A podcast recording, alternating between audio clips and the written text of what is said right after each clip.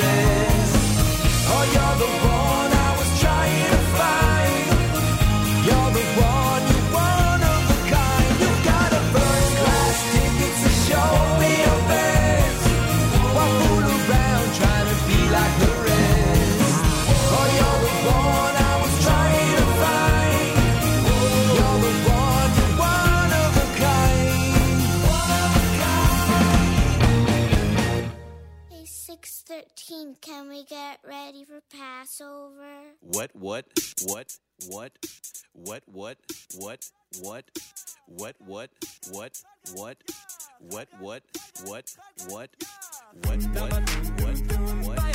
what, what, what what Changing my pots and pans. Gotta have Manischewitz for my prophet. I got Haggadas looking for the hummus. Will be munching matzah. Oh, changing my pots and pans. Gotta have for my prophet. I got Haggadas looking for the.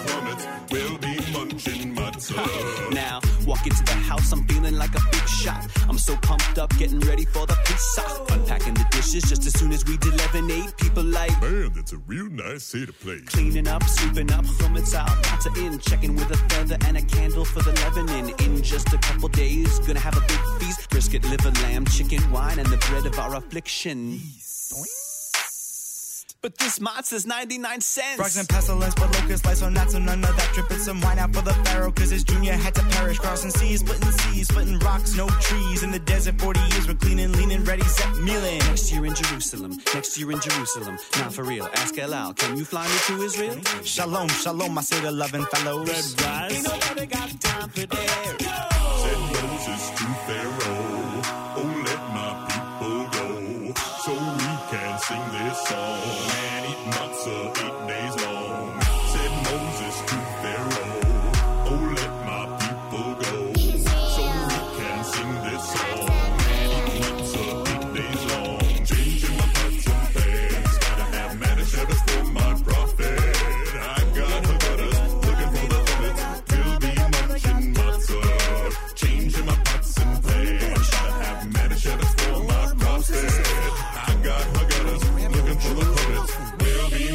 be matzah. Guys, guys, wait a second. Why are we doing this song? There are so many better songs we could be singing. I remember when music used to be good and used to stand for something and mean something. You know, like back in the good old days. Matzah, bride, bride, bride,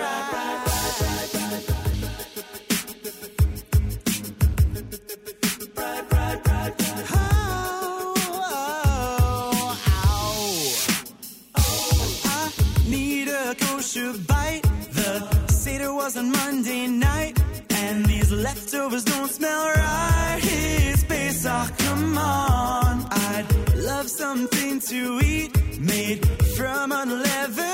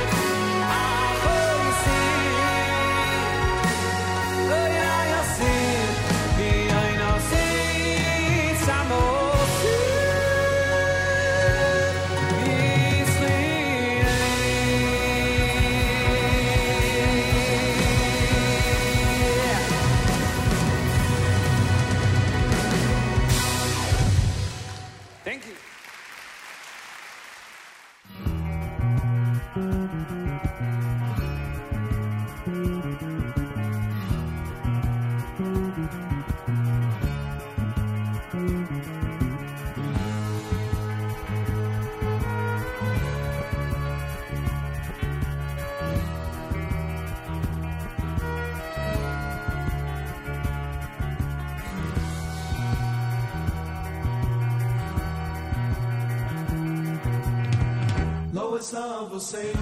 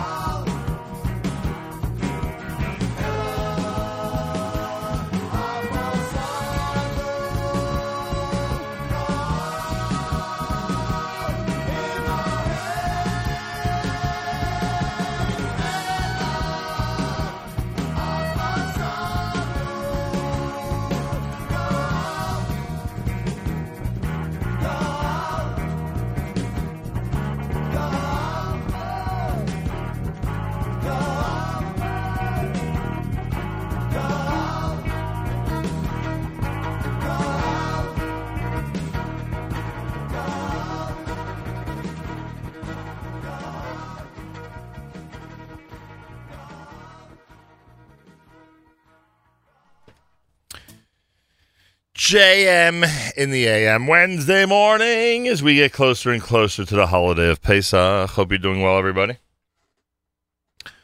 Welcome to a Wednesday on this uh, March the 28th. Excuse me. I don't know what is with my voice this morning. March the 28th and 12th of Nissan. Pesach this coming Friday night. Believe it or not, 38 degrees, morning rain, and a high of 55. It's raining out there right now in the New York area. Diaspora at Loas Avosenu. You heard Simcha Leiner, Pischili, that's live in Odessa. Um, 613 had Pesach Shop, one of a kind, done by Eighth Day by request. Micha Gamerman's a child of Hashem in Pesach medley by request. And Regesh Modani opening things up. And we say good morning. JM and the AM, good morning all. Want to comment on our app? Go to the NSN, Nachum Segal Network app for Android and iPhone and comment away. Let us know what you want to hear, where you are, how you're spending Pesach, how much you love the holiday, when you plan on cleaning the car and straightening up the house. we want to know everything. um, a lot of stuff going on. We'll have plenty coming up. Rabbi Shay Schachter is going to join us. Uh, we'll address one of the questions that we spoke about with our panel on Monday during the Pesach program. Uh, he'll join us later on. Also, in the uh, eight o'clock hour, the Rothenberg Law Firm. They have some reminders as we get closer to Pesach about safety uh, safety standards and different things you need to know. And uh, our friends from NCSY and Koren, they're out with a brand new siddur. Great job they've done. Really a great job with it. And we'll explain what it's all about, where you can get it, etc., etc. More coming up 25 minutes before 7 o'clock on a JM in the AM Wednesday with Aryeh Kunstler.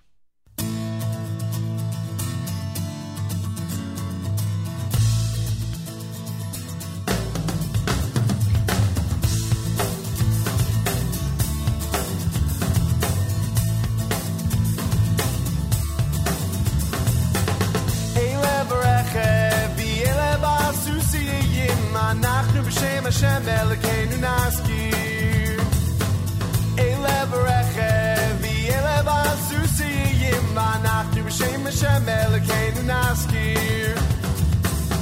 Elev Rechev Elev Asusi Yimanachir B'Shem Hashem Elokeinu Naskir Eilev Elev Rechev Elev Asusi Yimanachir B'Shem Hashem Elokeinu Naskir?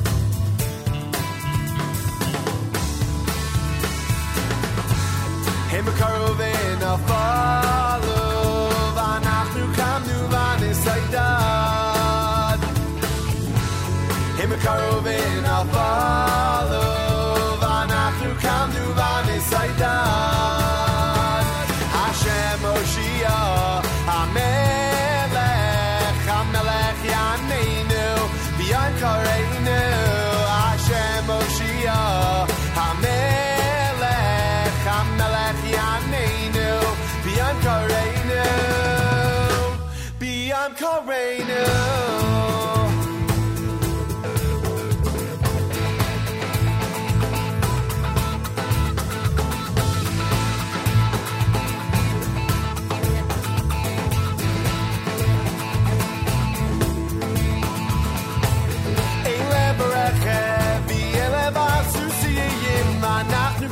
בשם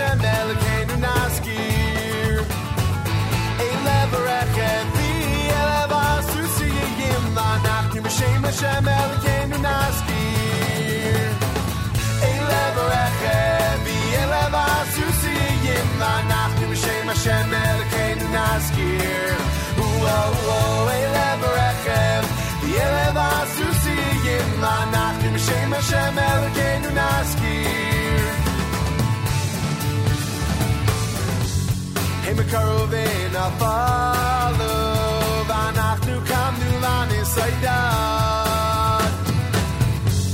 הם קרובים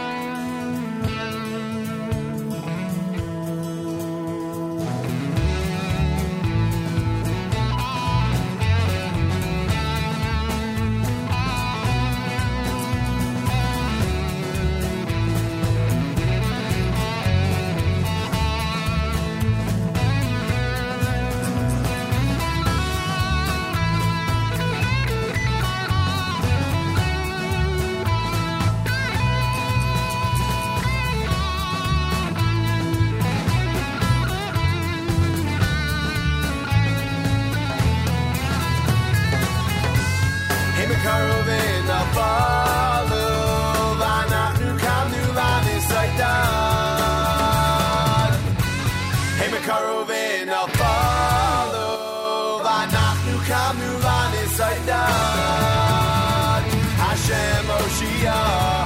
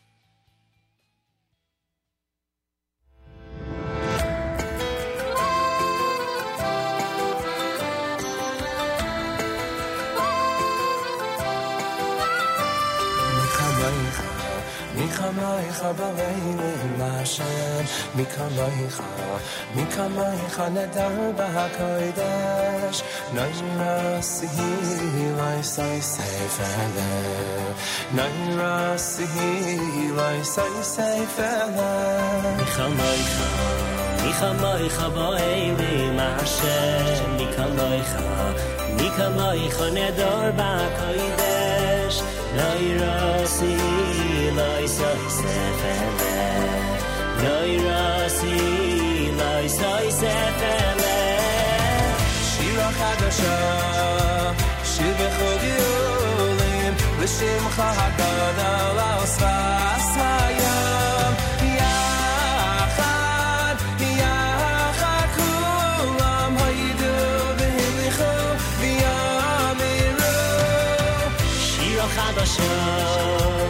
shide khugi yulim nishim kha hagada ilas hasayo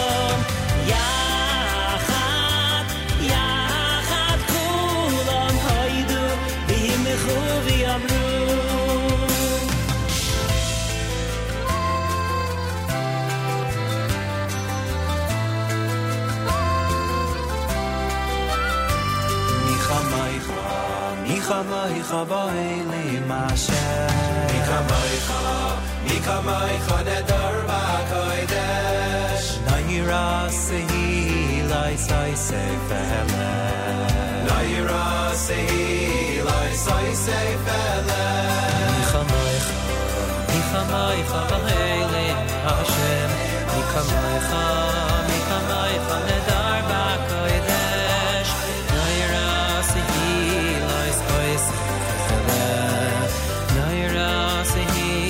Sehi Lai Sai Sefele Shira Chadasha Shibechu Giyulim L'Shimecha HaGadol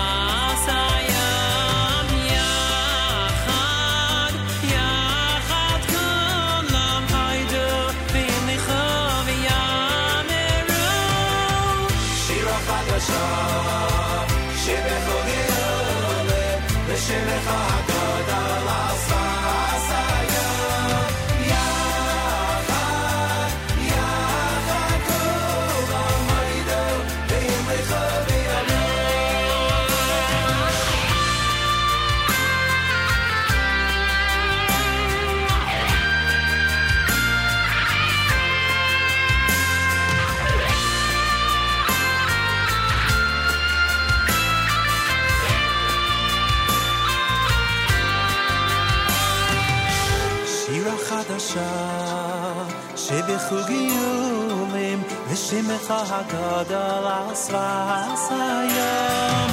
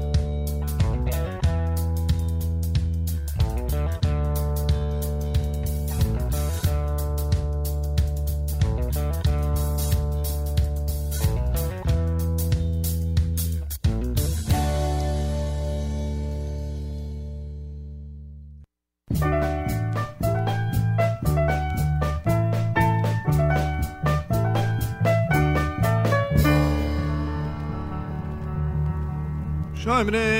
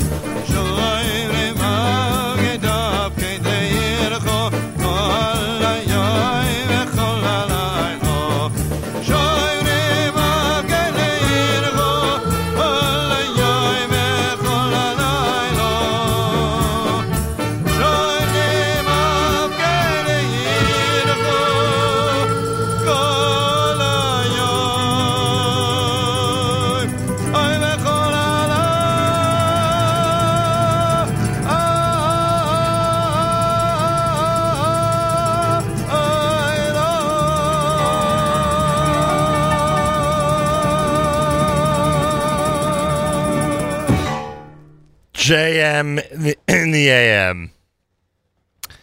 Having trouble talking this morning. Not quite sure why. That is the uh, Shomrim Hafkade words from the Haggadah, the great Reb Shlomo Carlebach here at uh, JM in the AM. Uh, before that, you heard um, Rai Baruch Chait with Al Chomosayich. Shalshelas had Micha Mocha, words from Az Yashir, which is, of course, associated with this great holiday coming up. Aspaklaria had Einod Milvado. Yerachmiel and the Miami Boys Choir, Al Tira. They're going to be uh, in concert Monday night. The big event at the King's Theater in Brooklyn, New York. Check out jewishtickets.com. Jewishtickets.com. Aryeh Kunstler had Elev Arechev in there. It is a Wednesday, JM in the AM, 38 degrees, morning rain with a high of 55. Tomorrow night, Bedikas Chametz. Friday night, the Seder night. We're getting ready for an amazing and incredible Yontif. Uh, Monday, don't forget, as I said, King's Theater for Miami, for Mordechai Shapiro, for Avramel, Avram Fried.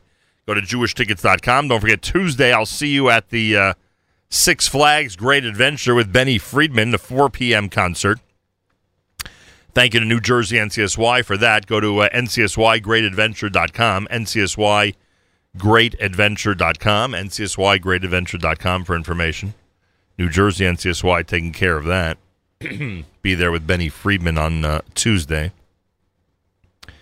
Ding is scheduled to visit us tomorrow. He's got a whole bunch of stuff going on, so we'll speak with him in studio here tomorrow at JM in the AM. Uh, and we are here each day of Cholamoid, so you can get updates and uh, you know, et cetera, et cetera, uh, by tuning in here. It's America's one and only Jewish Moments in the Morning radio program heard on listeners sponsored digital radio around the world in the web at NachumSegal.com, on the Nachum Segal Network, and of course on the beloved NSN app, as we like to call it. Uh, we'll do our news from Israel coming up. We have Gali Tzal in the background, and uh, our news from Israel featured momentarily. Gali Tzal, Israel Army Radio, 2 p.m. newscast for Wednesday is next. Boker Tov from JM in the AM. גלי צה"ל השעה 2, כאן שיבל כרמי מנסור עם מה שקורה עכשיו. נגידת בנק ישראל קרנית פלוג אומרת כי המשק ערוך לירידה במחירי הדירות. בתשובה לשאלת כתבנו הכלכלי ניתאי ענבי הבהירה, נוכל לספוג גם ירידה חדה במחירים. אני מאוד מקווה שהמגמה הזאת אכן תימשך. אני חושבת שירידה, בוודאי מהסוג שראינו, וגם אם היא תהיה אה, משמעותית יותר, אני חושבת שהיא בסך הכל אה, תהיה חיובית מבחינת המשק. יש כושר ספיגה גם לירידה חדה יחסית במחירי הדיור. הרמטכ"ל גדי איזנקוט התייחס לחדירת החוליה החמושה לעוטף עזה אתמול ואמר, יש ללמוד מהתקלות. עלינו להביט פנימה, להפיק לקחים מתקלות ולהבטיח את ביטחון המדינה ותושביה. מתוך אחריות, מקצועיות ונחישות לבצע את ייעודנו המשותף, להבטיח את קיום המדינה, או אם נידרש לאתגר, להכריע ולנצח במלחמה.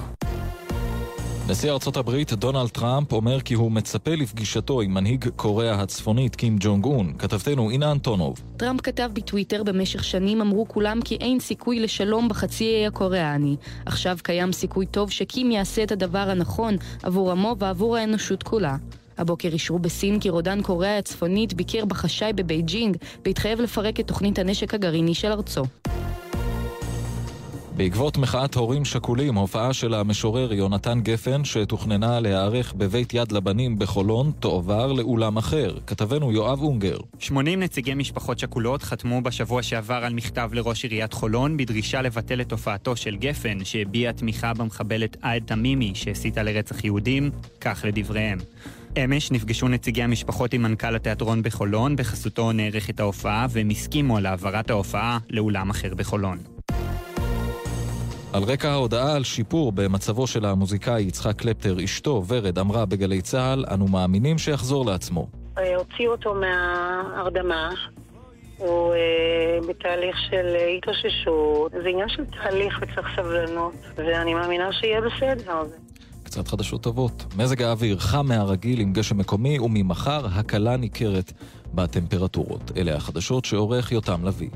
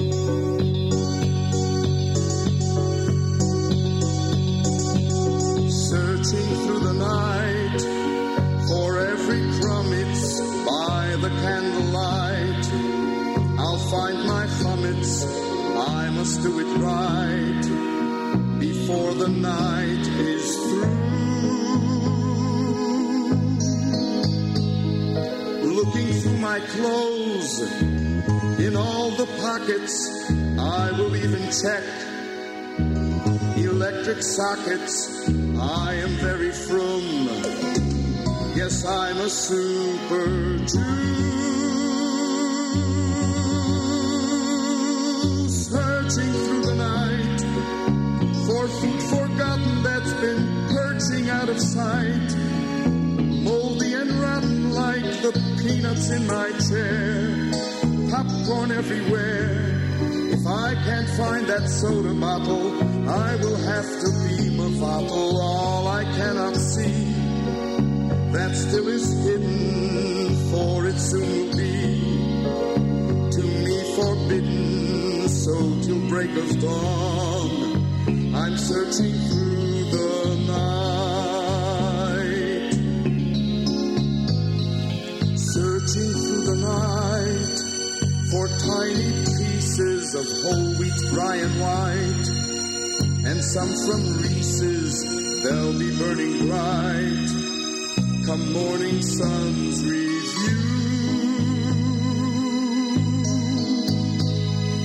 Open every drawer and all the closets, finding more and more unsafe deposits.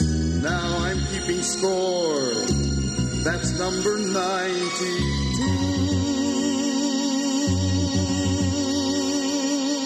Searching through the night investigating while I fight my appetite. Supper is waiting now, there's no one else around. Do I hear a sound? Can it be a lion roaring? No, it's just my wife, she's snoring. Boy, it must be late. If she is sloughing, wow, it's 508. I wasn't bluffing when I said that I'd be searching through the night.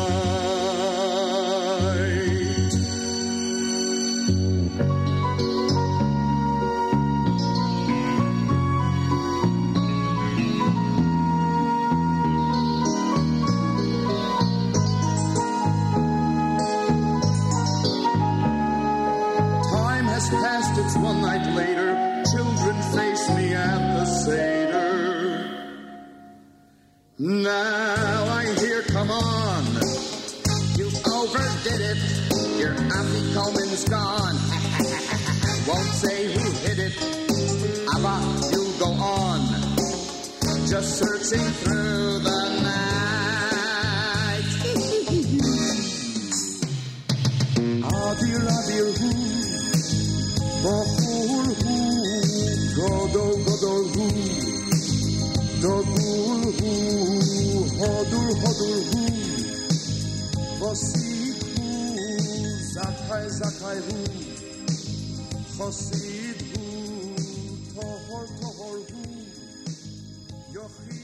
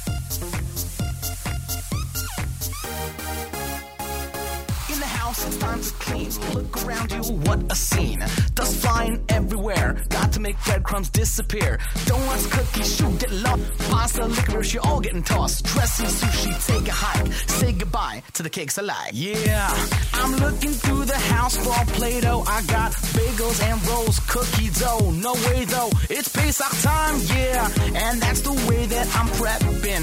I'm gonna be done in time, so long as you're helping. There's no hummus in the house tonight. Everybody clean to read it on time. We searching every morsel's gone. Everybody, it's Pesach time.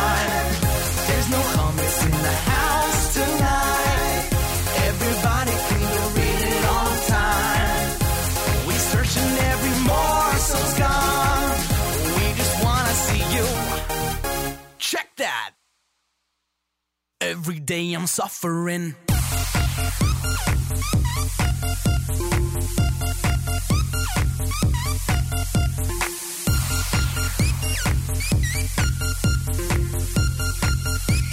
Suffering, suffering, suffering. Gonna take 10 pieces of bread. Around the house, we will spread. Take a feather and a rag. Grab a flashlight and a bag. Every corner, every drawer, every pocket. That's the law. Jump up, jump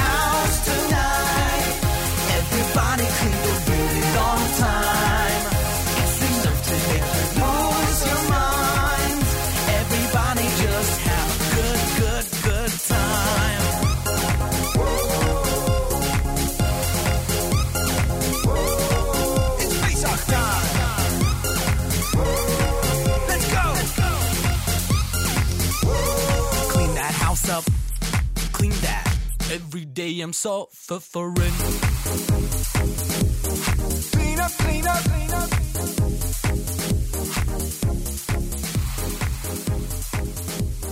Clean up, clean up, clean up.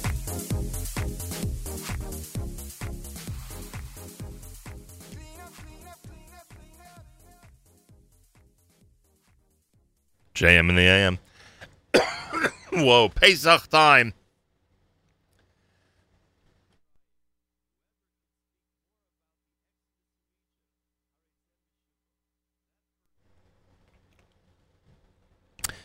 Pesach time done by Gershon Veroba here at JM in the AM. Searching through the night, those were the Rechnitzer rejects talking about Leil Badikas Chametz, which is tomorrow night. Aryeh Kunstler, Mi Chamocha, words from the uh, Az Yashir. Hey, keep in mind that a couple of our favorite places to eat are going to be open on Pesach. Bedford on Park with their delicious and incredible maple glazed lamb bacon. Wonderful soups and salads and fantastic steaks. They're going to be open Bedford on Park, 61 East 34th Street on Pesach, Monday, Tuesday, Wednesday, and Thursday for lunch. So check out Bedford on Park, 61 East 34th Street, New York City. Also, our friends at the Teaneck Doghouse. Our friends at the Teaneck Doghouse have released a uh, Pesach menu. So kudos to them. Check them out. Teaneck Doghouse will be open again Monday, Tuesday, Wednesday, and Thursday for lunch. Uh, so uh, lunch and dinner Monday, Tuesday, Wednesday, and lunch on uh, Thursday. Uh, check out the Teaneck Doghouse. Enjoy them over Pesach. They are amazing when they are chametz, and they are amazing, I'm sure, when they are Pesach dik. Wednesday morning, it's JM in the AM. Uh, lots of events going on, as you know. Don't forget Monday night. I'll see you at the King's Theater with uh, Yerachmiel Begun of the Miami Boys Choir, with Avremel, Avram Fried, and Mordechai Shapiro. That's all happening Monday night, Cholomoid. King's Theater, Brooklyn, New York. Go to jewishtickets.com, jewishtickets.com. Also on Tuesday, 4 p.m., Benny Friedman at Six Flags. That's right. Make sure you're at Six Flags Great Adventure by 4 o'clock on Tuesday. NCSY presents Benny Friedman. I'll see everybody there. Um, NCSYGreatAdventure.com, probably the easiest way to get all the information you need. NCSYGreatAdventure.com, NCSYGreatAdventure.com. Easiest way to handle the whole thing. Uh, what's up next here? This is a um, this is a selection that became an extremely popular song year round years ago. But Pesach time, it's something even more meaningful. Yaakov Shweki, this is JM in the AM.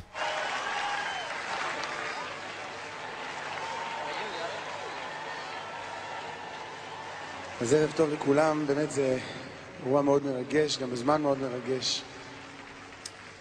והשיר הזה, מילים מתוך ההגדה של פסח,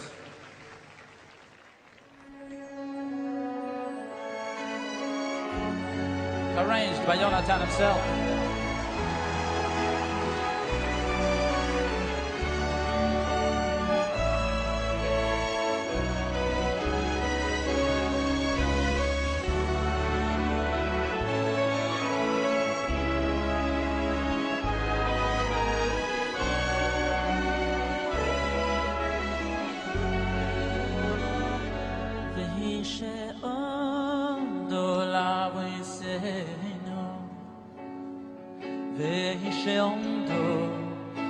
ניסינו ולא נו שלא pilvot O madot lehinu לכאן ניסינו O mad לכאן ניסינו. והיא Seinu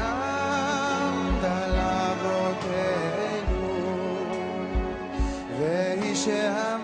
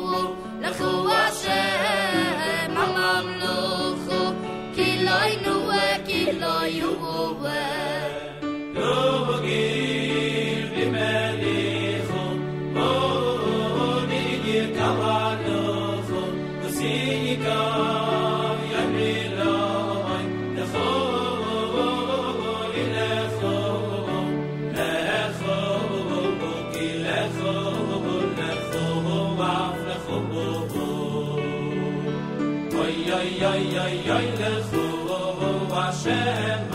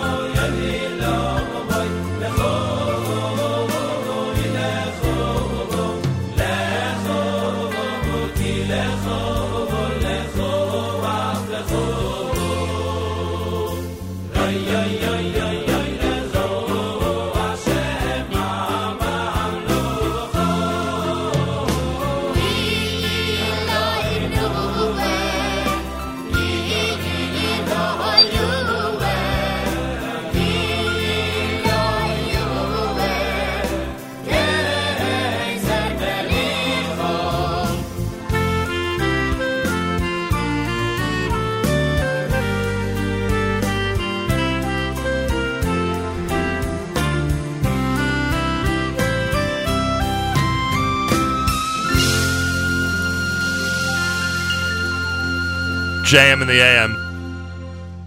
What a tune. Adir Bimlucha, Mona Rosenblum and Company.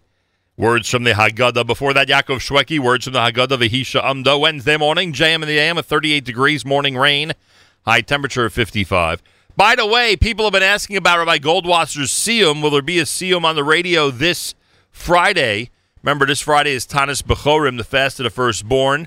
Traditionally, we have a Siyum on the radio. Whether that Siyum exempts you from going to a Siyum, you should discuss with your local rabbi. Again, if that Siyum, the one that we present, uh, whether that exempts you from going to a actual Siyum, that is something you should discuss with your local rabbi. But traditionally, we have a Siyum on the air to commemorate the fact that it is a day of Siyumim because of the uh, Tanis Bechorim, fast of the firstborn. We'll explain more about that Friday morning. Anyway, it'll be early this year, 645 Eastern Time is when Rabbi Goldwasser wants to address this congregation, when he wants to address this audience. 645 Eastern Time, Friday morning. That is when the uh, Siyum will take place here at JM in the AM. Speaking of Rabbi Goldwasser, Rabbi David Goldwasser's words, Zechanishmas of Zeb and Yosef Alevi, and Zechanishmas Esther Basar Yosef Alevi. Here is, oh, one second before we do that. I guess we got to do this. Here is Rabbi David Goldwasser with Morning Chizuk.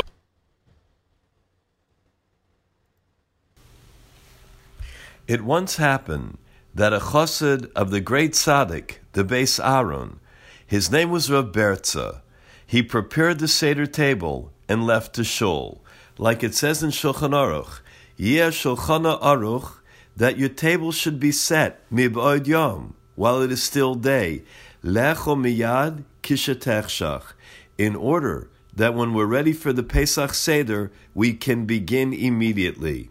So the matzahs, the wine, the dishes, the glasses, everything was set on the table. While he was davening, his wife went to light the Yom Tov candles. As she turned to walk away from the candles, she tripped and fell. In her confusion, she grabbed onto the tablecloth to steady herself, and of course, she pulled the tablecloth off, along with everything on it the dishes, the glasses. It all broke. The wine spilled, the matzahs all cracked. The candles also tipped over, the oil spilled, and the light was extinguished. The only light left in the room was a small kerosene lamp on the edge of the table that weakly illuminated the prevailing chaos in the room. The beautiful Yom Tov table was all in ruins, all the preparations out the window. His wife was so upset that she didn't even have the strength to cry. She just went back into her room. When Roberta returned from shul, he wondered about the chaos in the room. He was overwhelmed by the smell of the spilled oil and the wine. He was shocked to see the empty table. Roberta closed his eyes. He took a deep breath and called out in a hearty voice, Good Yom Tov. After all that had happened, that was already too much for his wife. She came out and said her piece. What Yom Tov are you thinking about? How could you put a chair in the middle of the room so that it should be a mikshol, that I should trip over it? What should he respond? Don't you have eyes to see? Don't you realize how I helped you today? He didn't say one word. He quietly began to clean up the mess, saving whatever dishes and glasses he could salvage. It was as if nothing had happened. He was not going to allow this mishap to affect his Simchas Yom Tov. Gently, he went over to try and appease his wife. He calmed her down and begged her to sit at the Seder table. They would conduct the Seder with whatever they had. At that moment, the Beis Aaron sat and conducted his Seder table at the highest level of Gadlus, with all the hashpos, all the divine emanations. At the end of the evening, after the Seder, the Beis Aaron said the following Our Seder wasn't bad. It was a nice Seder. But what is our Seder compared to the Seder of Rav His Seder was Marish Olamos. It stirred the heavens. This has been Rabbi David Goldwasser bringing you morning chizuk. Have a nice day. JM in the AM Wednesday. Thank you, Rabbi Goldwasser. Again, I remind you, uh, it is our custom here to present a siyum every uh, Tanis Bechorim, every Erev Pesach on JM in the AM. Rabbi Goldwasser, of course, will be doing that again for us this year, starting 645 Eastern Time this coming Friday, 645 Eastern Time. Whether that siyum exempts you as a Bechor or the father of a, uh, of a minor Bechor, or a Bechor minor, um, from fasting, uh, you discuss with your local rabbi. Okay, please, if you are relying, as it seems every year, more and more people are asking when the siyum is. So I guess people are relying on it. If you are relying on this siyum to exempt you from the uh, uh, from the requirement to fast or the custom to fast, um, then I ask you to please check with your uh, rabbi about that. Meanwhile, because it is a custom, because it is a tradition in the Jewish world to have siyumim all around the world on Friday on Erev Pesach, we will be doing it again this year. Rabbi Goldwasser's siyum begins 6:45 Eastern Time Wednesday morning. JM in the AM. Hope your Pesach preparations are going well. So many of you uh, recall the Pesach products program from this past Monday, and in fact, uh, people commented on it again yesterday. We repeated it, we encored it just after JM in the AM yesterday morning, and a lot of interesting issues came up. We spoke about uh, is there such a thing as a Shalom Zacher on a Friday night Leil Seder, uh, which it seems uh, since then we've done some research and there in fact is not. Uh, we discussed a whole bunch of different situations that are uh, taking place this year, specifically because the Seder is Friday night. And uh, one of the things that we brought up was this um, interesting concept that for those in Israel, Pesach ends essentially Friday night, uh, right after the seventh day Pesach, and goes right into Shabbos, of course. And uh, for us outside of Israel, uh, Pesach will continue with Achron Shal Pesach next Shabbos. And we raised the question: Could someone, in theory, uh, cook up someone who's um, an Israeli, cook up some uh, kitnios, an Ashkenazi Israeli even, cook up some kitnios on the seventh day of Pesach with the Eruv Tavshilin, of course, which has been made, and then eat it on Shabbos. They themselves, not not offering it, of course, to those who are outside of Israel. They themselves eat it. And I am told, and I hope I'm accurate. Uh, we'll find out in a minute if I'm accurate. I'm told that this question um, made its way uh, and influenced um, a shiur that Rabbi Shay Schachter has um, uh, delivered, and one that he will, in fact, deliver later today as well. Rabbi Shay Schachter is the Rosh Beis Medrash at the Young Israel of Woodmere, and he joins us live via telephone. Rabbi Schachter, welcome to JM in the AM. Good morning, Nachum. Thank you so much for having me. Am I right that Monday? Pleasure. Am I right that Monday's show and this question sort of altered uh, your Kitnios presentation this week in Woodmere? It absolutely did, and I got to give credit to uh, Miriam Wallach for asking me this question about actually a little variation of the regular question, and that is, what if you have an Israeli who's going to be in your home uh, in America? Would that person be able to cook up something, even though the rest of the members of the family here in America would not be able to participate, would not be able to eat it, because for us, it is still Pesach. Right. Now, the truth is, the question is discussed very broadly in Israeli communities because they all want to make a cholent for Shabbos. right. Everyone's So, uh, desperate. Everyone's desperate for a real cholent. Yeah, so here in America, it's a little bit of an unusual question, but it's very fascinating. It's a very interesting issue. All right, so where I don't want to give away your entire shiur to those who are going to be attending later today, but where do we go with this question? Because I would think that in addition to the whole, uh, you know, exposing uh, someone in the household to kitnios uh, question, I would also think that there's got to be an element of somebody who is a uh, Ben Eretz Israel, somebody who is living in Israel, who's visiting the United States. Generally, we don't want them uh, doing things publicly or you know in front of other people that would normally be a violation of the holiday.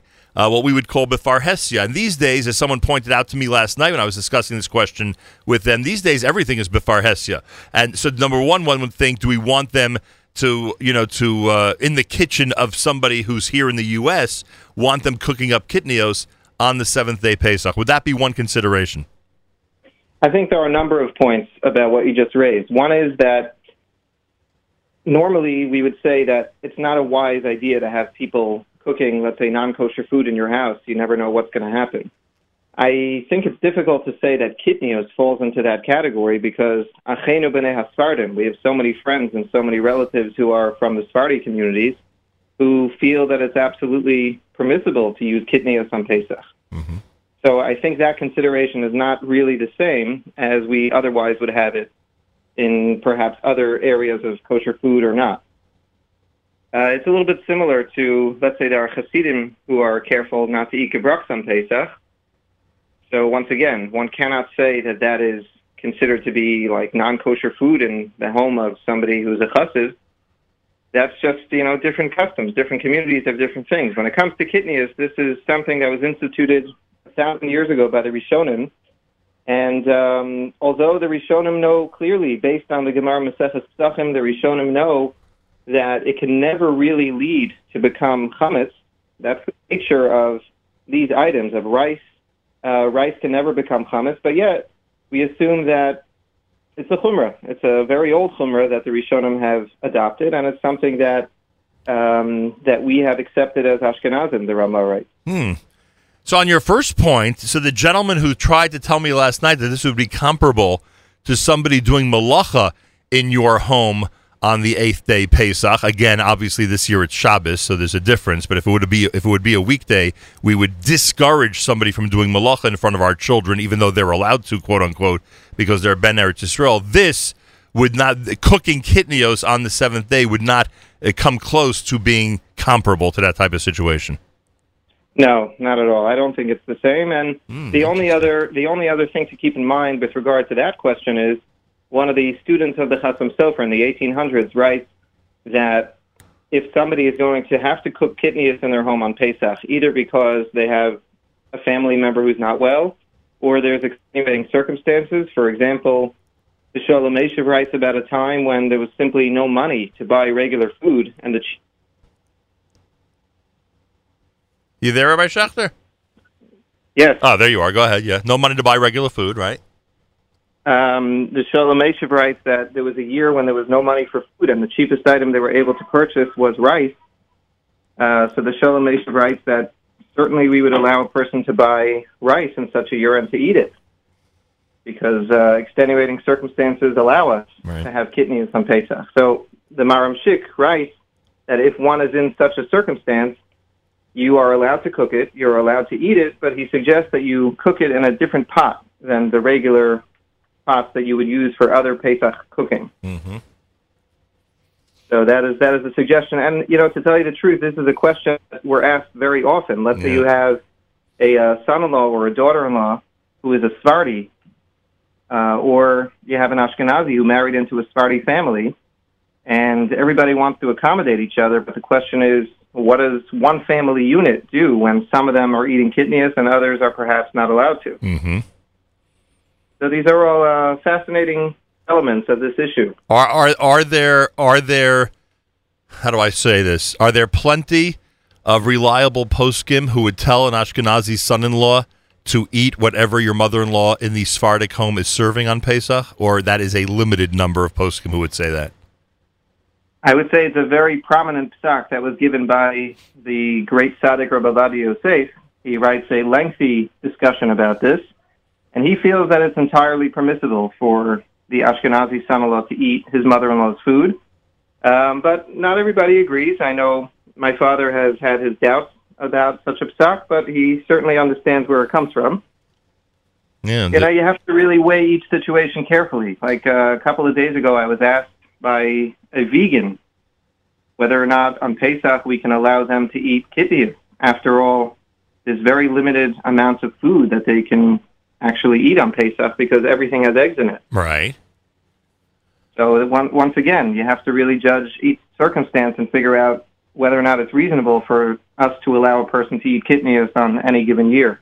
Right. Their argument their argument was, if I remember your presentation correctly, that they might be uh, in the category of a chola, someone who's not well, where you would of course be more lenient when it comes to what the what they're allowed to eat.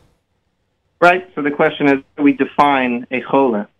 Somebody who has made a choice to become a vegan, is that considered a chola, or would we say you really do have the option to eat other foods, you have just chosen not to? So that's a very interesting question to think about.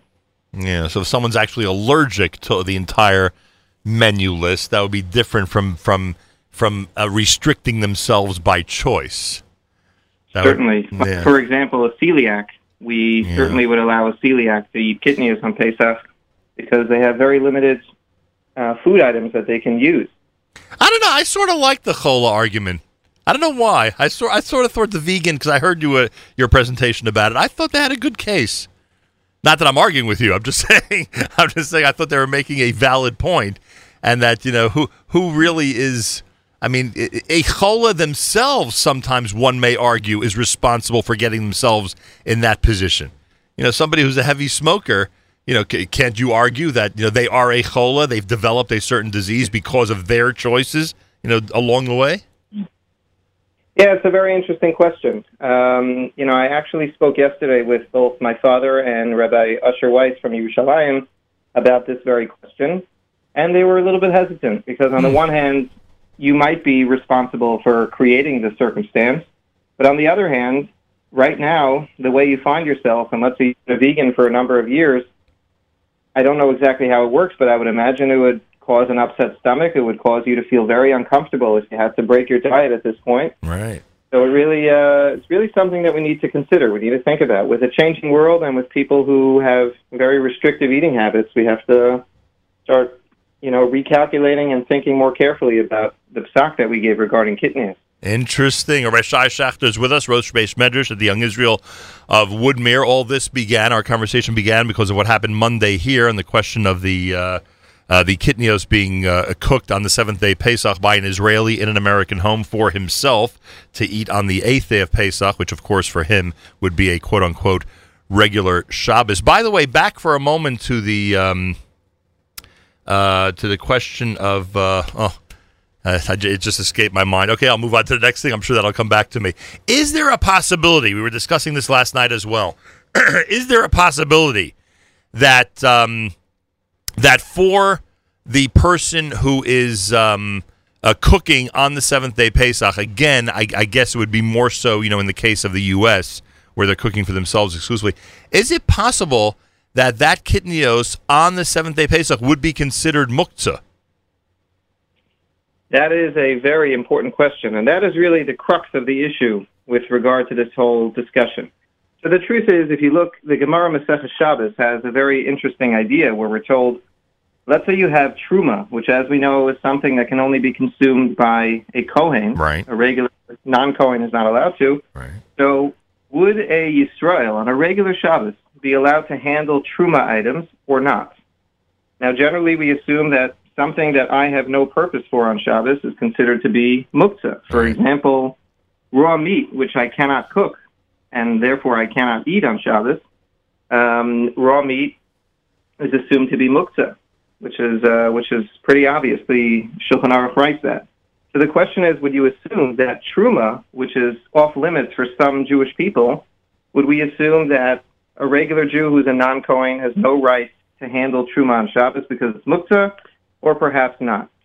So the Gemara there tells us in Masechah Shabbos, Kuf Chaf Zayin, that we assume that once it's allowed for one Jew, it's allowed to be handled by any Jew. Which I think is just a, a beautiful concept because we uh, we assume that it's not considered to be muktzah because it's not off limits. Even though for me I cannot eat it, we still would assume that it's okay. I think generally today, because we are blessed to live in communities where we have many, many interactions and familial ties to Sephardim and Ashkenazim, all eating at each other's homes and being friendly with each other.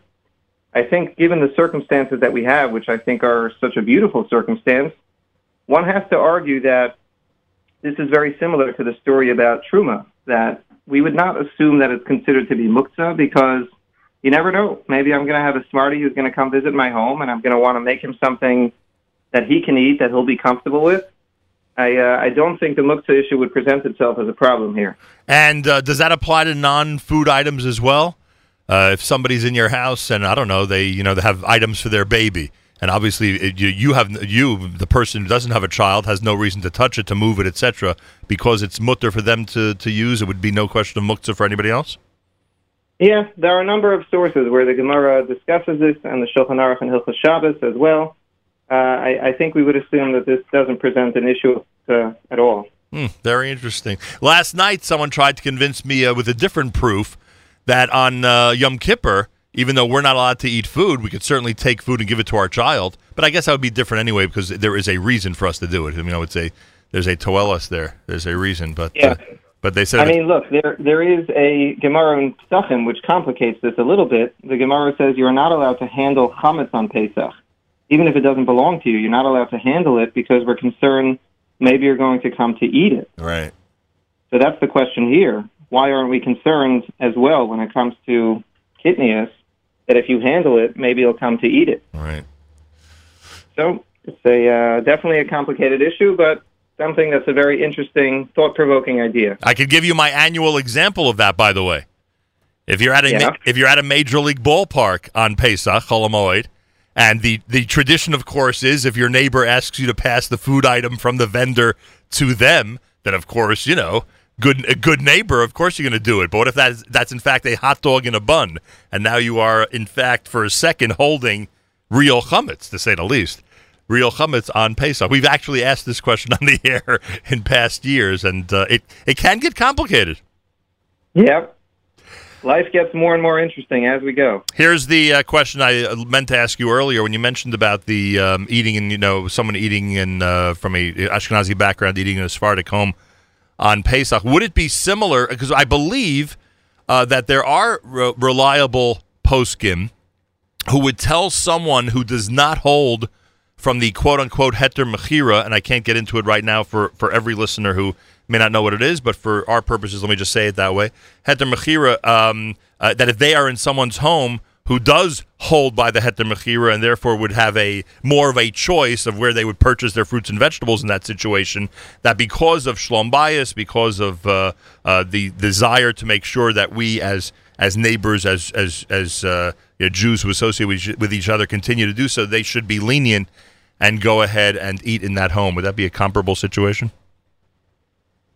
An interesting question. I think uh, there's a lot of room to be lenient today because when we talk about the Heter Mechira, we're working off of the premise that Shemitah in our times is only considered rabbinic. It's only midrabanan. That being the case, there's a lot more room to argue that there are leniencies, and for considerations of shalom bayis or not to embarrass or offend someone, there certainly would be concessions that would be made. The Gemara does discuss uh, in Maseches Brachos about where we are allowed to perhaps break the law for the purposes.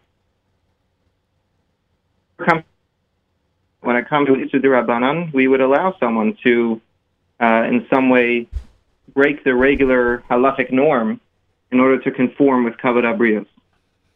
Very. That certainly is a consideration. I know my father told me many years ago that uh, when he was when he was in the Rav Shir or at some point when he was learning by Rav Soloveitchik, there was a question that was presented, which I think is a fascinating one, and that is that back then, children who went to Israel for the year, which was not so much in style like it is today, uh, did not come home for Pesach. And the question that was asked was, you know, this person went from America to Israel for Pesach, did not have many relatives there, did not have so many friends, and the only place where they were invited for Yom Tif was a place where they were going to eat gebrux. And uh, the father of this child asked Rav Soloveitchik how his son should handle that. Did he, does he have to do a hataras nedarim in order to allow his son to eat gebrux this year? After all, he's from a Hasidic family, and they normally would not eat gebrux. So that was a question that was presented to Rav Soloveitchik at the time. And uh, my father told me that Rav Soloveitchik said that in such a circumstance, a hataras nedarim would not even be necessary. Wow. But that's So, uh, that's not something we would be able to apply to kitnios, however. If someone, right. if so- is, Kitnios is considered to be more established, a more firmly established minhag than the idea of, of Gebrux. Gebrux was started by the students of the Baal Shem Tov, which was not that long ago. all right. Uh, practice of Kitnios is uh, basically a thousand years old. It seems the only way to uh, uh, address the whole kitnius issue is if you're a woman, you marry an Ashkenazi man. I mean, you marry a Sephardi man. That would be the only uh, only way to uh, to make an adjustment like that. It seems. Yeah, well, even there, there's a discussion. The has a story about a couple who came to him that the husband was very upset that his wife refused to eat kitnios when, or refused to eat gebruk, something of that nature, when they got married. And he said he was from a Sephardi family and he couldn't understand why she wouldn't go along with it. So uh, he wanted to get divorced over this issue. and uh, the Chazon Ish felt that this is certainly not a good reason to file for a divorce. and uh, the Chazon Ish suggested that he thinks it's wise either he said the husband should mind his own business and allow his wife to do whatever makes her comfortable, or they should just uh, discuss it and figure out what would be a, a good compromise for both of them. Wow, interesting. I apologize that this five minute conversation has developed into into close to a half hour. I didn't mean to take up so much of your time. Rabbi Shay Schachter, Rosh Beis Medrash of the Young Israel of Woodmere. By the way, uh, before we do in fact conclude, have you heard about this effort among people in Israel that because such a large percentage of the country, in fact, um, uh, eats kitnios on Pesach, some argue, uh, some halachic sources argue, that uh, anybody who is uh, now a Ben Eretz Yisrael should be able to fall under that umbrella and have kitnios on Pesach? I've heard such an argument, but from the teachers that I consult with, uh, none of them have felt that that was a convincing argument at all. I'm trying everything I can, Rabbi, just to So, have uh, just to have some some rice and some corn on Pesach. I'm trying my best. Yep.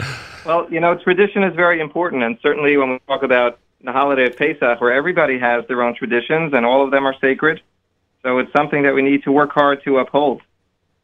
Greatly appreciate your time today at the Young Israel of Woodmere. You will conclude your remarks about kitnios and this whole question about the seventh and eighth day Pesach. Correct? Yes, Amir Hashem, we look forward.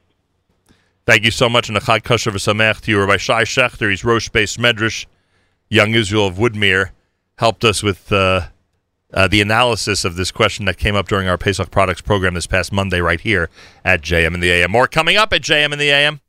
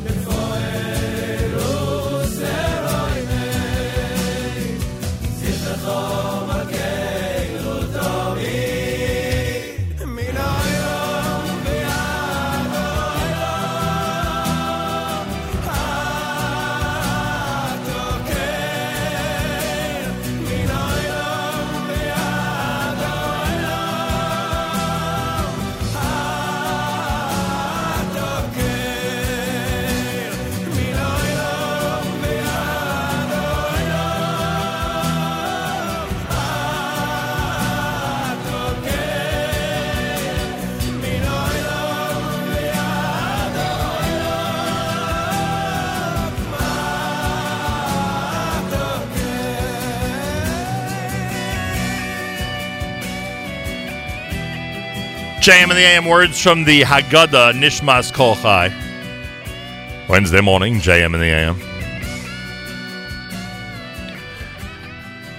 You'll remember back around Purim time, our friends at the Rothenberg Law Firm, who have been uh, sponsoring amazing special events for us here at the Nachum Segal Network, uh, they joined us live via telephone to discuss uh, safety. To discuss safety, they they'd prefer they'd prefer if they had the less business and more safe and sound people over any holiday, Purim, Pesach, etc., uh, then God forbid the opposite. And there's uh, there are plenty of safety considerations to keep in mind as we get closer and closer to the holiday of Pesach. Uh, the Rothenberg Law Firm, you'll find them at find them at injurylawyer.com, injurylawyer.com, with us live via telephone. The person who's been running their Hackensack, New Jersey office for the last 11 years, Melissa Rothenberg Kapustin. Melissa, welcome to JM in the AM. Thank you for having me. A pleasure. I I need you to reiterate this for our audience. As much as you guys are experts in the uh, in the field of law, and they're certainly willing to help anybody who gets into a really difficult situation, whatever the case may be, injury, etc., you would prefer, and your entire group would prefer, if everybody stayed as safe as possible and never would need to call you. Am I right about this? Absolutely. Definitely don't want anyone having to call us, especially during these times when there's so much stress and so many kids around and so many preparations happening. It's best to be safe than having to need us at this time. That's for sure. And as we've said many, many times on this program, uh, that is uh, the goal. The first goal of uh, the Rothenberg Law Firm is to serve the community and to remind everybody about how to stay safe and stay in a, a safe situation, as we heard on Purim, uh, right before Purim. And uh, that, secondly, of course, if God forbid anything does happen, they are there to use their expertise to help anybody out there. You can go to injurylawyer.com for information, folks. Injurylawyer.com. Melissa, I'm going to start with uh, with some of the things that have been that have been published. Uh, People don't even realize what's going on this week in every Jewish home around the world, frankly. And um, I don't think it's a secret that over 50% of uh, of fires um, in apartments and over 25% of fires in private homes start in the kitchen. And boy, is there a lot of kitchen activity. So we're reminding people today number one, to stay in the kitchen and never leave cooking food unattended. Uh, we encourage people who are cooking in the kitchen to wear tight or snug fitting sleeves. Loose sleeves have an opportunity to unfortunately catch on fire. When handling boiling water or anything at, at high temperatures, of course, take extra precaution. Try not to become distracted when you're attending to children or answering phone calls, etc., which I know is a big, big challenge. Here's a recommendation to create a kid free zone of at least three feet around your stove and keep the area clear of towels, papers, anything that can burn. Of course, the pot handles want to be turned inward, facing the wall, not giving anybody the possibility of spilling anything. Having a hot pot or a, or a lid uh, a a fall and, God forbid, burn someone. And of course, uh, the most important thing is to treat burns immediately with cold running water and medical attention as best as possible. Um, I, guess there. I mean, there are so many things. I just went through a whole bunch. There are so many things to remind people about as this holiday progresses. Uh, the kitchen is certainly one of the most important areas, and um, uh, you've seen from your experience what, God forbid, could occur when one of these things uh, gets out of hand and is not handled properly. So I guess I guess we turn to you with your expertise to remind everybody that you could unfortunately describe the type of situation people get into and that they really should try to stay as safe as possible. Yes, absolutely. And all of those safety tips that you gave over for sure should definitely be adhered to. And other aspects that people should pay attention to in, in terms of the kid free zone, that's a must. As much as you walk in the house and again, you know, you get home from work or your child screaming and they want you to hold them or they want to be in the kitchen and helping you, the idea to keep them as far away from the stove top, from the oven, from any of the hot water that you're pouring on your countertops or your sinks, etc., is an absolute must. The other thing to keep in mind is that during the Chagim, we always have our hot water urns out, and that is a very big safety hazard. Unfortunately, we've seen countless children who have been burned by water that either the hot water urn turns over or they climb on the counter and knock it over and that is something that I guess people don't necessarily realize how much of a danger it is. But when you're looking to buy your Pesachdik hot water urn, just make sure it's a safe one and also make sure to keep your children as far away from it as possible. There have been too many pre Yom Tov and on Yom Tov burns from the hot water urns that people again don't necessarily view as so much of a danger. Melissa Rothenberg Kapustin is with us, Rothenberg Law Firm, injurylawyer.com. We're just trying to give some safety tips. This is something we do with assorted people uh, before holidays. This year, uh, we've asked the Rothenberg Law Firm to join us for this with their expertise at seeing, unfortunately, seeing some terrible disasters uh, because of um, uh, negligence or uh, accidents. Um, also, we, um, we have to stress, and it is uh, you know again we we try to balance we try to balance safety and tradition. Um, but Melissa, you and I and other people involved in the community can certainly relate terrible, tragic stories that we have heard in reference to tomorrow night. What I mean, of course, is that traditionally a candle is used for the searching of the chametz. Uh, again, we are not here to serve as rabbinic advisors, but I would suggest to people that if they think that it can get out of hand, or they think that uh, uh, that it would prevent you know young children from their desire to participate by holding the candle, and God forbid, God knows uh, what may happen. Um, you know, we may want to recommend that uh, you speak to your rabbis about using other means, flashlights, etc. Uh, but this has been just like on Hanukkah, we see tragedies from standing candles that end up uh, lighting up the things we don't want them to. Um, uh, when it comes to Bedikas Chametz, the search for the Chametz, we have also heard of terrible tragedies, and um, and uh, to, to say they changed the lives of uh, of people and families is an understatement. So join me, please, Melissa, in reminding people that tomorrow night being an amazing tradition, a beautiful one, has to be done in the safest way possible. Indeed, indeed. In, in terms of that, using a candle, if you're using it, just make sure your child doesn't get a hold of it. You know, you, you get lo- ask your local rabbi, and, and I'm going to reiterate that. Um, but if you are using it, absolutely keep your child as far away. And there are certain ages that you know when the child gets to, they may grab it out of your hands or may want to just walk around with the candle, but it's not a great idea. So just stay safe on that as well. All right, what can you tell us about? I mean, this has been such an issue for decades in this country, frankly, and it seems to always affect our community more than others because of the, uh, uh, again, because of the uh, common practice that we have uh, before Pesach of, of going crazy about Pesach cleaning. What can you tell us about cleaning supplies? Uh, about what's come across your desk in the past when it's come to uh, companies that have products that are really, really dangerous for both children and adults, and we as children and adults may not realize that. What could you tell us about the whole cleaning supplies area? Well, one of the first cases I ever handled in my office was a three year old child got a hold of some cleaning supplies and sprayed his one year old brother Ugh. with the cleaning material. Ugh. And the child sustained second degree burns and scarring that will last him for the rest of his life, unfortunately. So those are things that, again, people aren't necessarily aware of. You know, you see the warnings on the back, and some actually, some products don't even have the warnings, just how much these products can harm children's skin, especially, but even adults whether it's you know harming eyes and the fumes can make people really sick afterwards. Obviously take precautions when you're using them and lock up all of your cleaning products. Please don't leave them on your countertops that your children can climb up and use them as guns you know instead of their nerf guns using their the windex or the lysol spritzing their younger brother or younger sister because that's not something that you know is a toy. It really really could cause a problem. As i said the permanent scarring that that poor one year old sustained something that you never ever want to happen to your own child. By the way, and, and, and you may have said this in your opening on this issue, but I want to reiterate it if you did.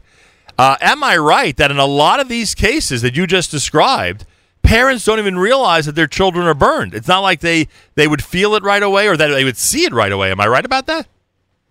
yeah hundred percent you don't necessarily see it i mean the child may start screaming Right. but you might not even realize whether they're screaming because they're burnt or they're screaming because you know their older sibling sibling just attacked them with a spritz bottle of sorts but yeah absolutely it's only after the fact when you can take a look at really the the redness sometimes the swelling or the pain that the child says or tries to express that they're in Look, it's an amazing holiday. It is an amazing holiday, and we all know the pluses and the benefits, etc., and how great a family holiday it is. But there are situations out there that really can get out of hand and unfortunately very, very dangerous.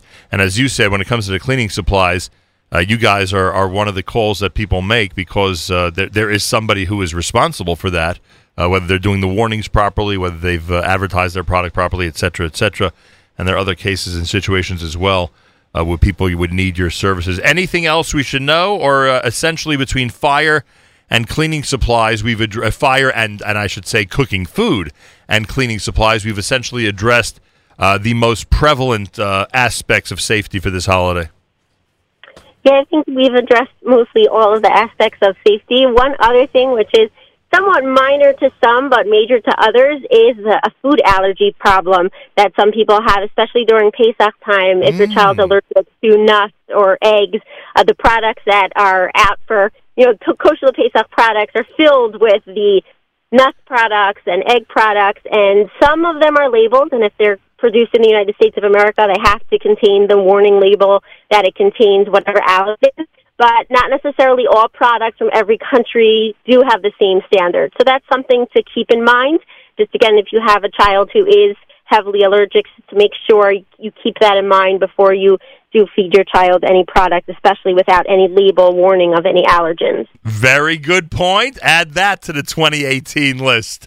I don't think we were talking about that 20 years ago, but today you're 100% right. That is one area uh, that has become prevalent and that parents are paying a lot more attention to. Melissa Rothenberg Kapustin from the Rothenberg Law Firm. You can go to injurylawyer.com for information about the work that they do or call them at 1 888 651 3781. 888 651 3781. I'm glad and I'm very happy that you and your uh, firm were able to join us for this safety segment. And I take this opportunity to wish you and the entire staff and your families a Chag Kasher v'Sameach and to continue to do great work in the community.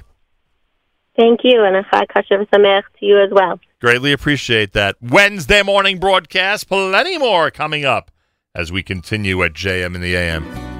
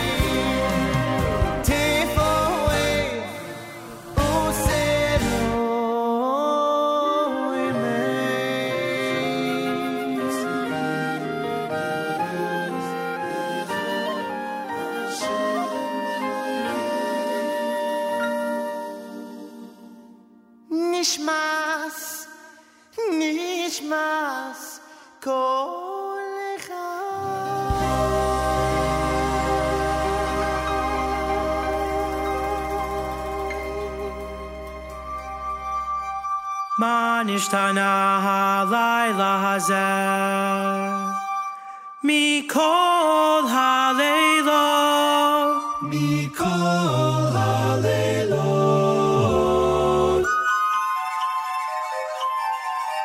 Shabbat call Halelo. Anu Achlin Hamei Tumacha.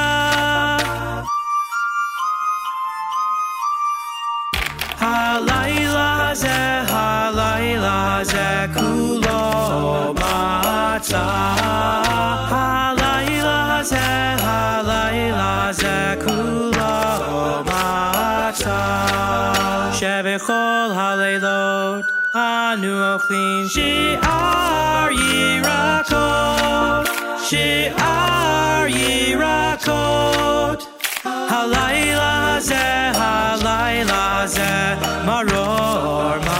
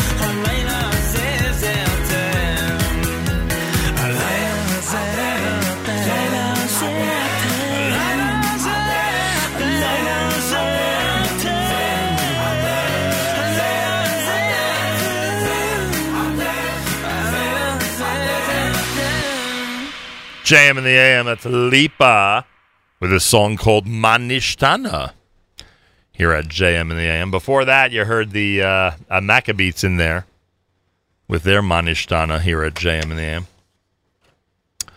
Uh, well, I have big news for everybody. NCSY, believe, this is an article, by the way, written by uh, Bayla Sheva Brenner about the brand new NCSY siddur. NCSY believes it can revolutionize, re- revolutionize the way teens daven, and it published a first of its kind Siddur to prove it. Conceived of and designed to inspire teenagers from across the spectrum of Torah observance, the soon to be released NCSY Siddur comes packed with spiritually stirring stories, provocative questions, and images.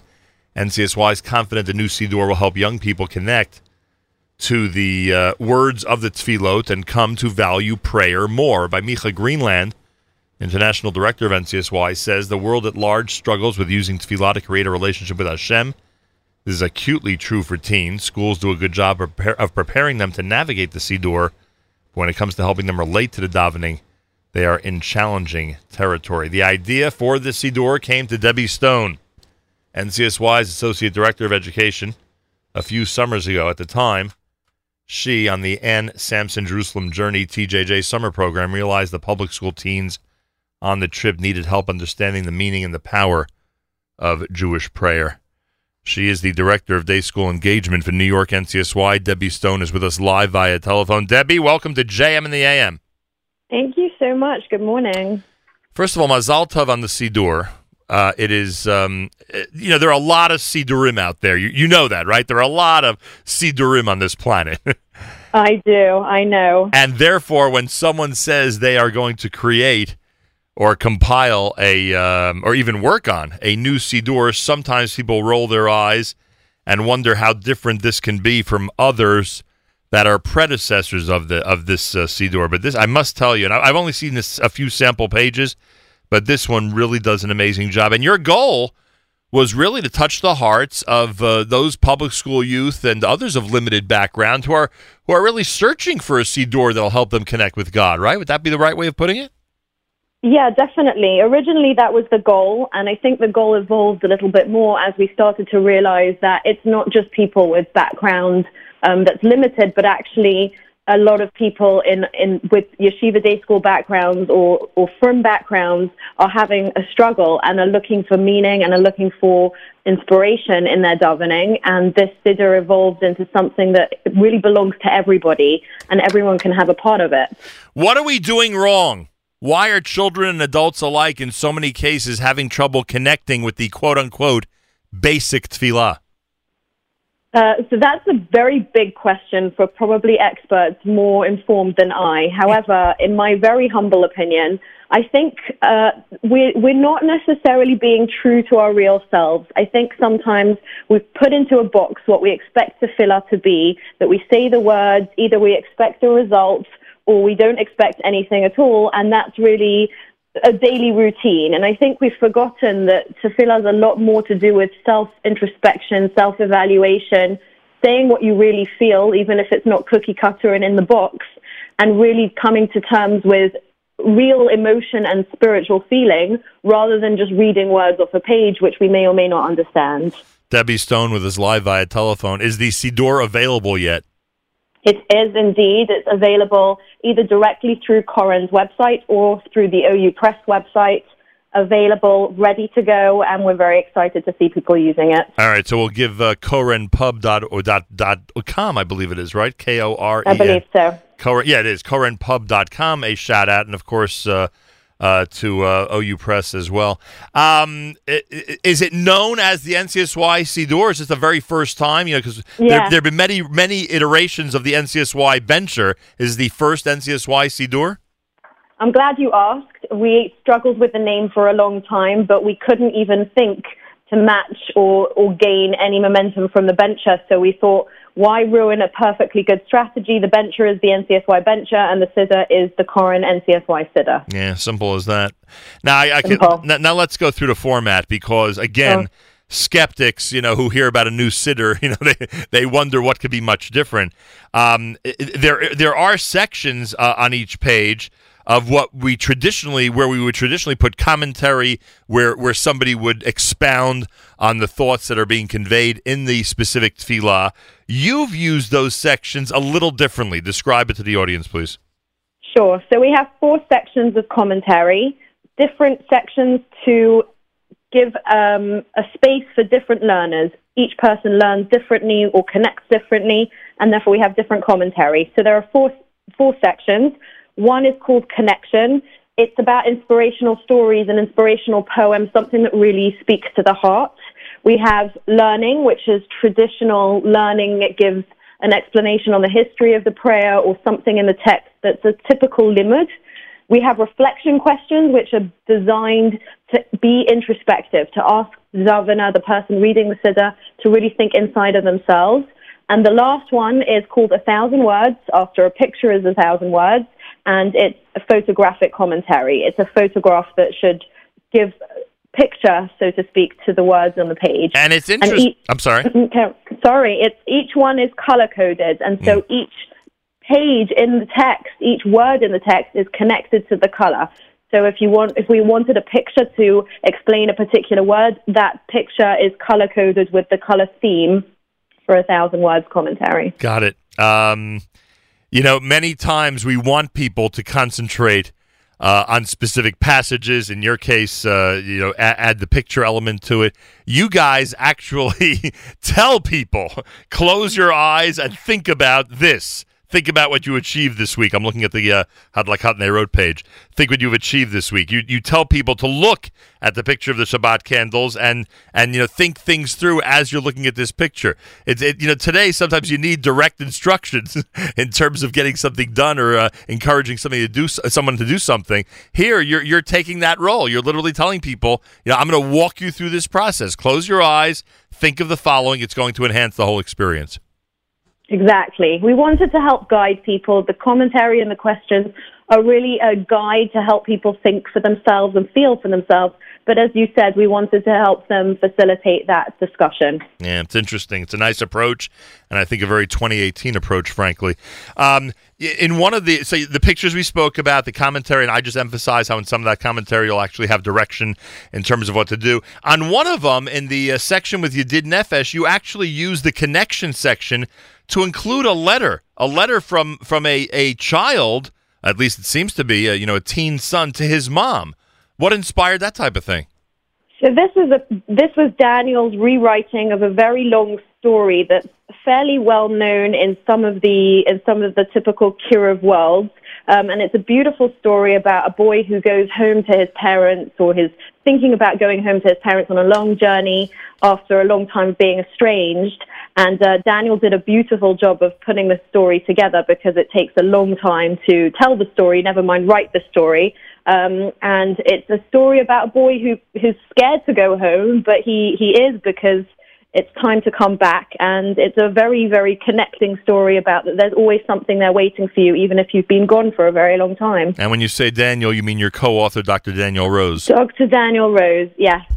Uh, the two of you worked on this, and it's now called the NCSY Siddur. It is available. It is really an amazing work. Uh, everybody out there, I, I have a feeling. I mean, I don't know what your feelings are, especially after putting all these hours into this project, but I have a feeling this is really going to uh, make its mark out there. That this is going to be one of those Siddurim that uh, every home uh, is going to have at some point because it just offers something I don't think any other siddur ever offered, frankly. That's the dream. That's the hope. And uh, you'll have one shortly. It's on the way to you. I appreciate that. Thank you very much. it will certainly enhance our uh, tefillah experience. Is this a uh, Shabbat and Yom Tov Siddur, or this is good for every day of the year? This is good for weekday and Shabbat and Chol Very nice. So everybody out there, check it out. Uh, the website's korenpub.com, K-O-R-E-N-P-U-B dot com. K O R E N P U B dot com. You can also search OU Press. You're looking for the Koren NCSY Siddur.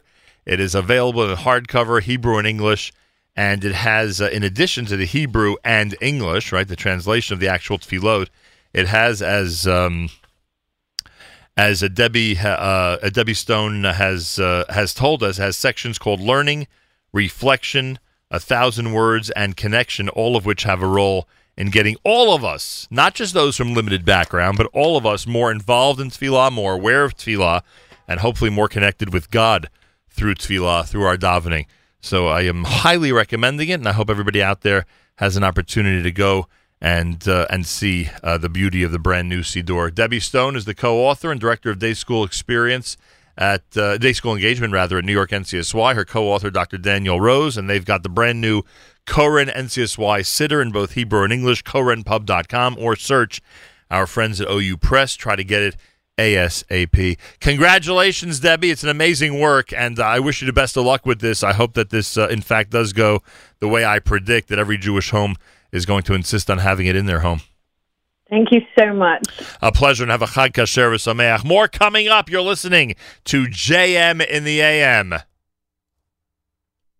Ilu ilu hotzianu hotzianu mi mitzrayim hotzianu mi mitzrayim dayenu die dayenu die dayenu die dayenu dayenu dayenu die dayenu die dayenu die dayenu dayenu dayenu Ilu ilu koralanu koralanu etayam koralanu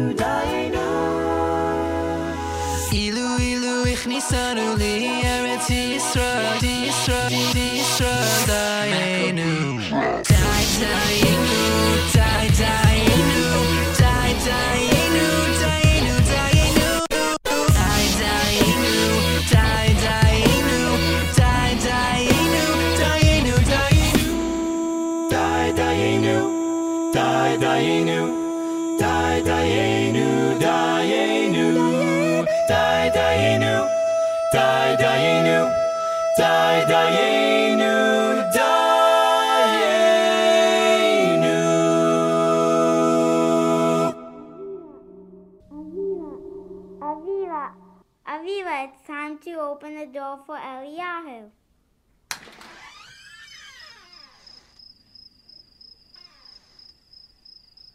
And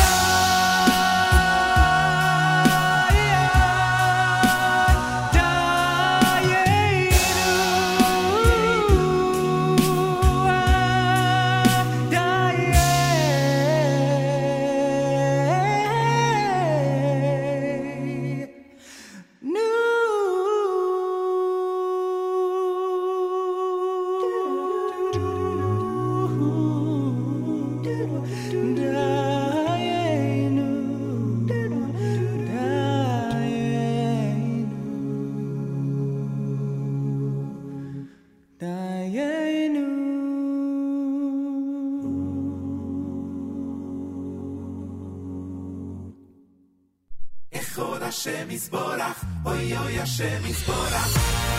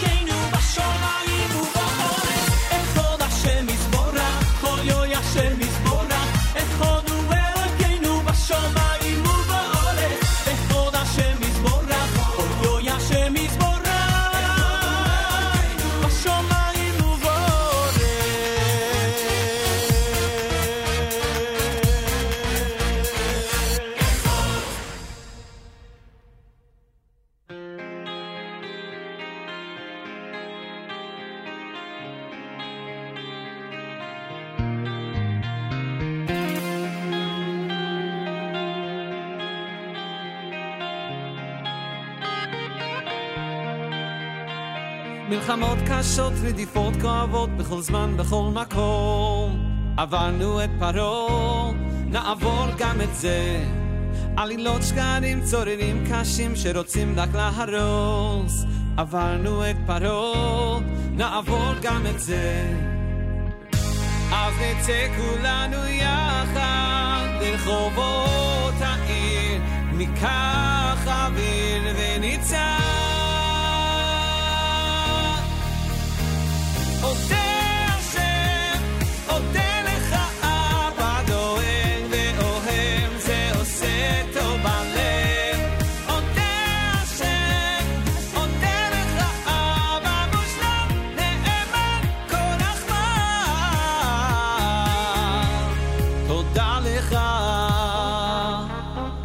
וכמעט כולם בכל העולם כבר רואים את האמת.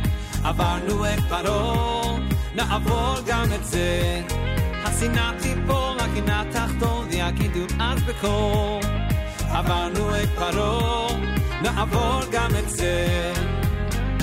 אז נצא כולנו יחד לרחובות העיר, ניקח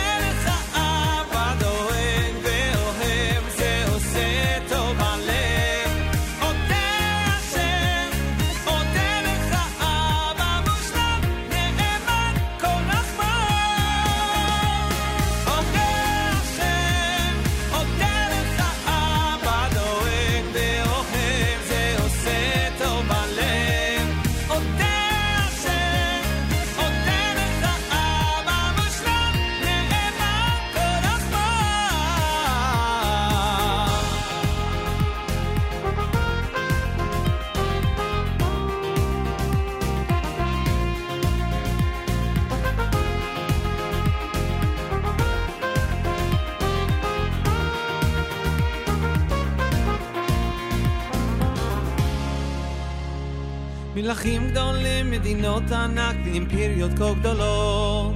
כמעט שנעלמו, ואנחנו עוד כאן. כך אלפי שנים מעטים ורבים ואין ספור של ניסים. עם ישראל חי, אנחנו עוד כאן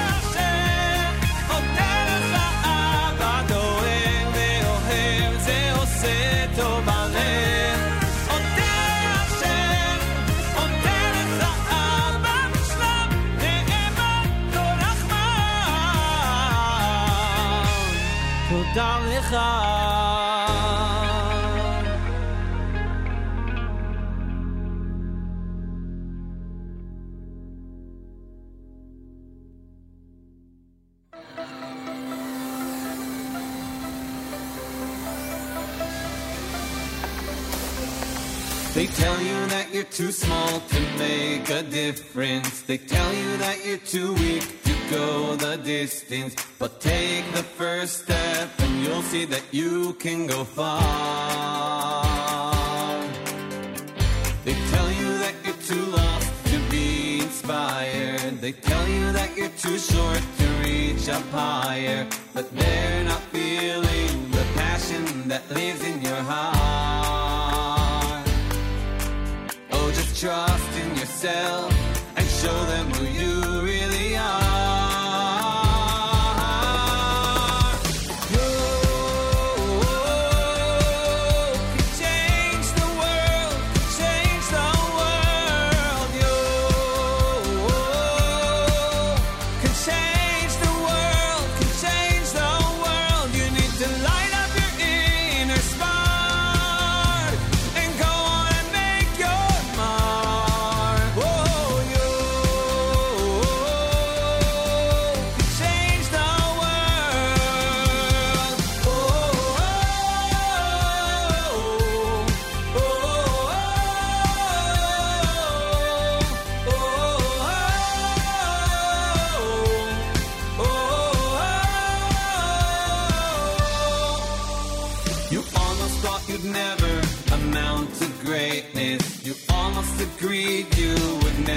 make it, but you pushed to the limit and see now what could be achieved.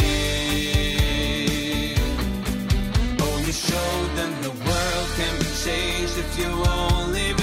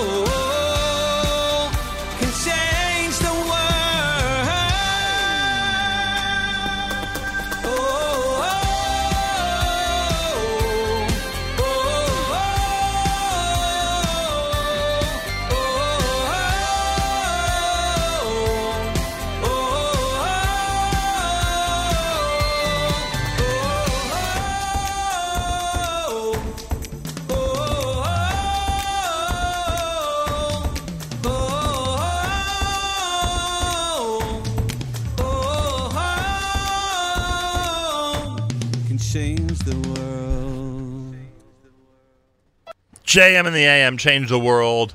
Navor, both done by Simcha Leiner here at JM and the AM. Uh, before that, you heard um, Chaim David Burson with Echad Hashem, the Maccabees had Tzadayenu in there. Wednesday morning, a reminder, Monday night, we are at um, the King's Theater with Yerachmiel Begun, the Miami Boys Choir, Avremo Avram Fried, who you're about to hear, and uh, Mordechai Shapiro. Go to jewishtickets.com, jewishtickets.com. Also, NCSY information. NCSY information for uh, Tuesday. Uh, you go to uh, you go to ncsygreatadventure.com, ncsygreatadventure.com, and um, get all the information about Tuesday's event that starts 4 p.m. in uh, the amphitheater at um, Six Flags. Wrapping things up, as I said, with Avremo, with Avram Fried, with a great Pesach tune at JM in the AM.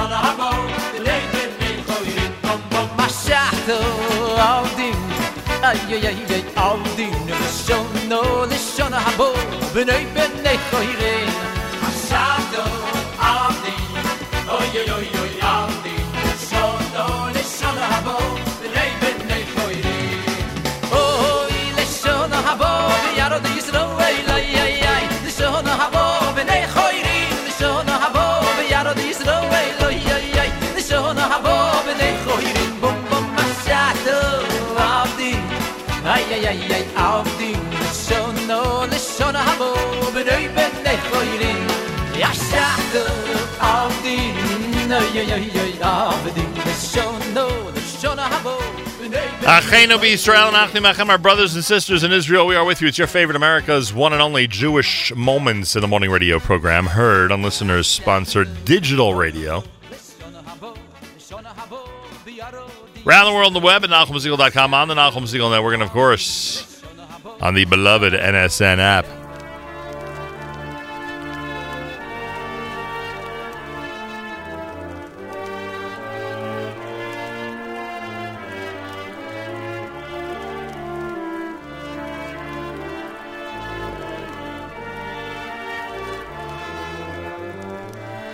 Wraps up an amazing Wednesday pre Pesach edition of JM. And thanks to all of our guests.